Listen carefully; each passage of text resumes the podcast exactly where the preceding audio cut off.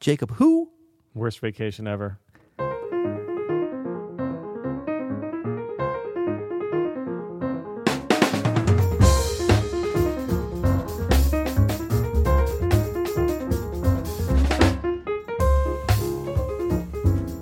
I'm Adam Annis, And I'm Peter Martin. and you're listening to the You'll Hear It podcast. Daily jazz advice. We don't do retakes. We don't do outtakes. We don't do. Dude, you did about three takes. Oh, yeah, we do do three takes, though. That's true. hey, don't tell them that. And that's what we got to? That's pretty It bad. was pretty bad. But you should have heard take one and take. Uh. Yeah, if you didn't like take three, wait till you hear take one and take two. Uh, today's episode is sponsored by Open Studio. Go to openstudiojazz.com. Check out our new uh, practice journal, 52 week practice journal. A lot of musicians hit me up for these. Gotta go pay for it. Studio. Friends. Open studio. Open studio. Wow. Wow. Wow. With a practice journal, you too could sound better than that. Uh, what are we talking about today? Step one work on singing. um, today we're talking about two pianos, how to play two pianos, Yeah. not two key stations. Oh my two gosh. That's what we grand should have pianos. done, dude, is two. No, you should have been on this, and I should have been on on the grand, the Steinway grand. That would Oh. have been nice. No, um, yeah. So we talked a little bit last week. We did a little bit of a, a pre-mortem. Yep. We might say we're going to do a little bit of a post-mortem um, on our gigs that we did. This is difficult because we when we talked about them before the show, the episodes came on after, and now we're talking about them. The gigs have already happened, Yeah. and it's and we're like retrospecting. Well, Well, we, we thought now we would just bring- mind blown. we would break down uh, you know kind of our strategy for doing two pianos and this could work too with like piano keyboard or whatever Yeah. um, which is not something we really covered last week uh, we just No, kind because of, we were just it was two grand pianos. We were they were put together in the traditional kind of frame to frame situation. there's a lot of soundboard on this A lot of soundboard and the tops were off. That was one kind of strategy that uh, I think worked out good. I think it sounded good. The feedback was great. I had a blast, man. It I was had- really fun. Oh, I had yeah. a lot of fun, man. I you were killing it. I think we uh, played some really fun stuff, and I think we were in agreement.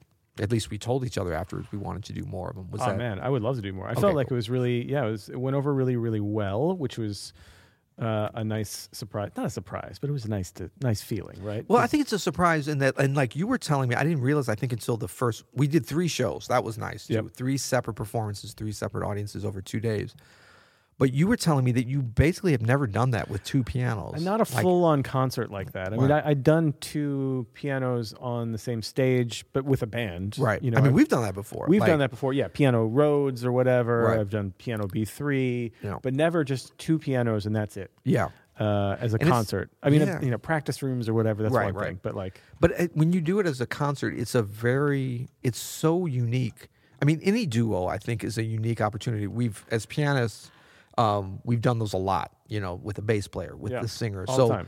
but even so, like that's a unique thing. But when you take two of the same instrument, I mean, the closest thing, and I've just because I've done it recently, it's kind of on my mind is the piano and guitar, and like that's very close in some ways to piano, piano, because you have, but it's it's still different. But you have two chordal instruments that have a a very similar range or in common. Obviously, the piano is much wider range, but when you get the two pianos, you have that, but then you have the exact same sound. I mean, you have two pianists, so the possibilities for it being different are are wonderful because that then you can kind of focus on that. But it takes a minute to get into that Right. because we're used to playing as the only only pianist producing that piano sound sound in a band situation. So you think, oh, well, I'm used to doing solo piano. I've done that a lot. That's going to be similar to this, but it's totally different. It is totally different. And I think that was one of the big surprises for me. And one of the big things I learned from this week was uh, I, I was really worried about uh, it's going to be too busy or like, you know, don't don't step on Peter's toes or try to whatever. But I was really surprised at how easy it was to blend together and how actually like by that last show that we did, I was able to like, I- and I, I heard you doing the same thing. It was like if you were so, doing somewhere doing something, I could actually get in there with you in, in the same range, Right. and do like things that complemented that. And it's actually a really cool sound that you would never hear in any other situation, Right. As opposed to just like, okay, if he's here, I got to be out here, which Right. you, you we did do most of the time, Yeah. but I was really surprised at how it's like you can actually blend really well in the same range. It never felt like if it felt like it got really thick, it felt like it was appropriate. It got there Yeah. on purpose. You know what I mean? I mean, and there were times where one of us would step back and obviously like during the solos or whatever, one of us would step back and kind of lay it down or whatever, or Yeah. even sometimes step out completely, which Right. was a, your suggestion at one of our sound checks, which I think was a really good suggestion was like, Hey, you know, we both don't have to play all the time. We can, Right. that- that's a, that's a, a sound we can utilize and it's more powerful too when we play together and that's those kind of like uh, on the spot arranging things really work but i was really having fun with because we both we played two of the same kind of piano the same Right. brand of piano so even though they were very different pianos Right. um, but like you know if you were to do something up high i could go into that same range and kind of complement what you were doing and it's actually a really awesome sound Yeah, exactly. And I think those times you, you kind of hit on the two main areas that become apparent once you do this. Uh, I'm not sure so much to the listener, because it's more about the overall effect to the listener. I, I do know these things. It's harder depending on the positioning of, and where people are sitting. It's hard to even tell who's playing what, which I think is fine. Yeah. You know, it shouldn't be like because their frame of reference, just like ours, is is different than a duo like a guitar to piano, where you can just hear what's di- you know obviously even if you're in the same range, you know what a guitar sounds like, you know what a piano. But for as the players, we know what we're playing at any time, so we know exactly what's not being played. So it really becomes, and, and I think you know out of necessity, but I think it's a good thing and works is when you realize that it's about the entire output. Totally. And so it's not so much like four hands or four hands on two pianos or whatever. No, it's just like about what piano plus. It shouldn't be doubled. Like everything shouldn't be doubled. Yeah. And everything shouldn't be twice as thick. Right. Because what the music calls for at any time is exactly the same as if there was one piano or if there was one flute player or, or whatever the situation was. What's called for in the music is what's going to unfold with the music. Totally. So yes, you have the possibility instead of 88 keys, you could look like you could look at that as double. I guess that would be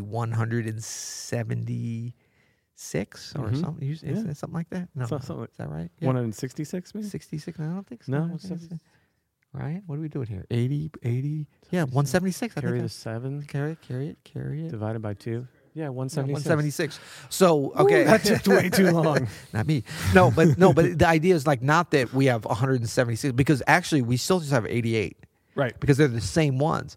But we have, so- and that was my only like suggestion because I remembered because I've done it a few times is that the tendency we have to say we always have to be taking advantage of four hands. No, the- flip that around. Like the beauty of it is that now we can make music in a different way, but still have the completion, which we know solo piano is already complete.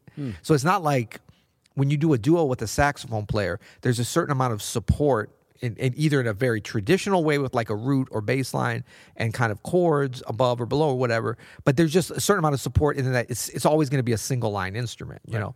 Solo piano we know can be a complete thing. Now I'm not saying Sonny Rollins playing solo saxophone or Joshua Redman or all these people that have done. it. Of course, that's a beautiful complete thing, but it's different. Yeah. You know, it's different. So when we talk about like a piano being a symphony, yeah, it isn't actually a symphony, but it can represent that. So when we get two together, to me, what was really interesting about like kind of how we approached it and, and maybe a fun way if any of the if you guys get a chance to do this is to think about it as like how do we still get to the solo piano level but with two pianists at two pianos. Right. Almost like a like in the classical thing when I did a little bit of that playing too was like actual forehand stuff on one piano. Ooh, a little bit awkward, sort of both at the bench together. Yeah. You don't want to be next to a portly person because you might fall off. I guess separate benches would be uh, called for. But I mean, They have the double bench. They have the uh, the, the four hands bench. Ah, of course, yeah, the yeah, dopio. Yeah, yeah, the dopio.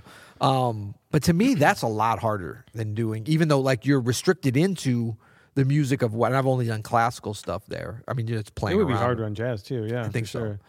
Well, there's certain things that are simplified in terms of like if you're sitting at the bottom, you're going to be walking some bass line or you know playing some stuff down there or whatever. Right. Um, so that it just physically gets you. But I, I I think it's a super interesting thing. It's something we don't do enough. You know, we're really excited. We've talked about doing it some more.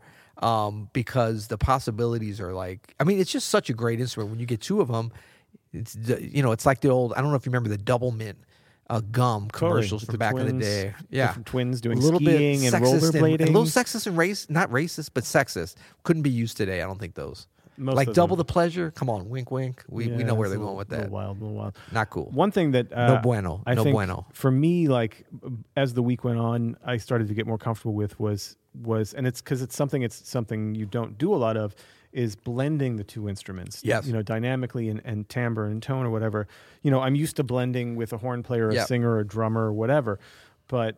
I've never had to blend with another pianist, and it's a different kind of blend, Right. you know, because you have to take into factor things like, you know, what what chords are you playing? h- Yeah. how are you voicing the chords not like chord voicings but what are you Yeah, yeah. bringing out Yep. you know what's your what's your uh e- expression level of like legato staccato i mean like all that stuff is something to What's my consider. sign? Like we had to talk about that. I'm a Leo. You're a. I can't even remember now. i'm a capricorn man Capricorn. Yeah.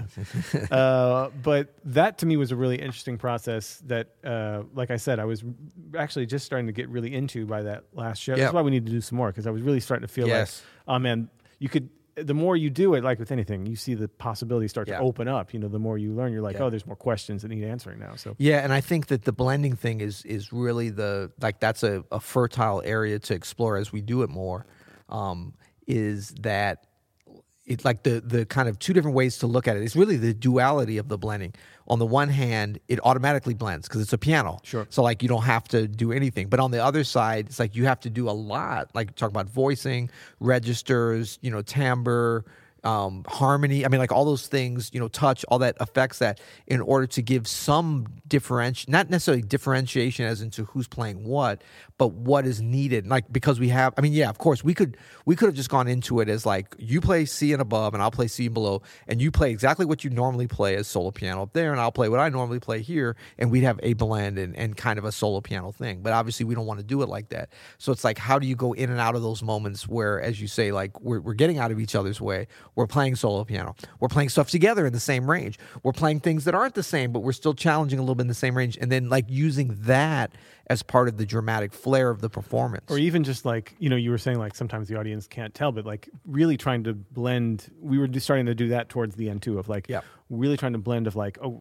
you won't be able to tell like Yeah, you yeah, know, yeah. this this could be either one and of then you us. can go in and out of that. It's a fun thing. That's it's like, really oh, fun. now you can tell. Now you Yeah, can. yeah, now you yeah, can tell. And we did a little bit of, you know, like outside of the piano percussion on the thing. Yeah, that was fun. And that was totally spontaneous. You went inside a little bit. Totally. And so, like, that's, it's a great, I mean, it's always a great time to explore that. But to me, it's always fun when that organically happens.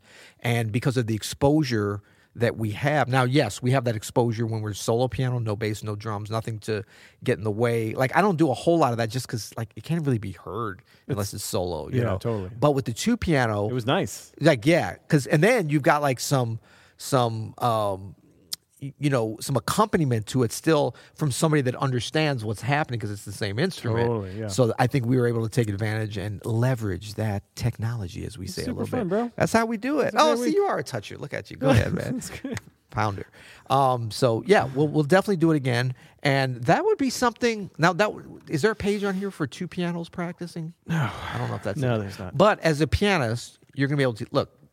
To me, this is this makes this book worth. We're, we're talking about what are we talking about? here? The practice, the journal. Pujo. the, The practice Pujo, journal. Pujo is a now you've horrible name accepted for what it's anything, called. dude. Yeah, rhymes with Cujo. Um, open studio, but l- beautiful I like you artwork. say it rhymes with Cujo. it's based off of Bujo, a bullet journal, but it does rhyme with Cujo. but it And also rhymes with Bujo. Well, so that's all good.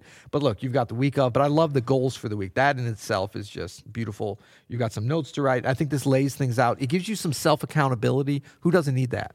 I definitely need it. Yeah, we all need it. So check that out. Open Studios, along with all of our new courses, Lead Sheet Basics, Volume One of Jazz Piano Basics, Lead Sheet Breakdown. I'm sorry, Sheet Jazz Piano Basics.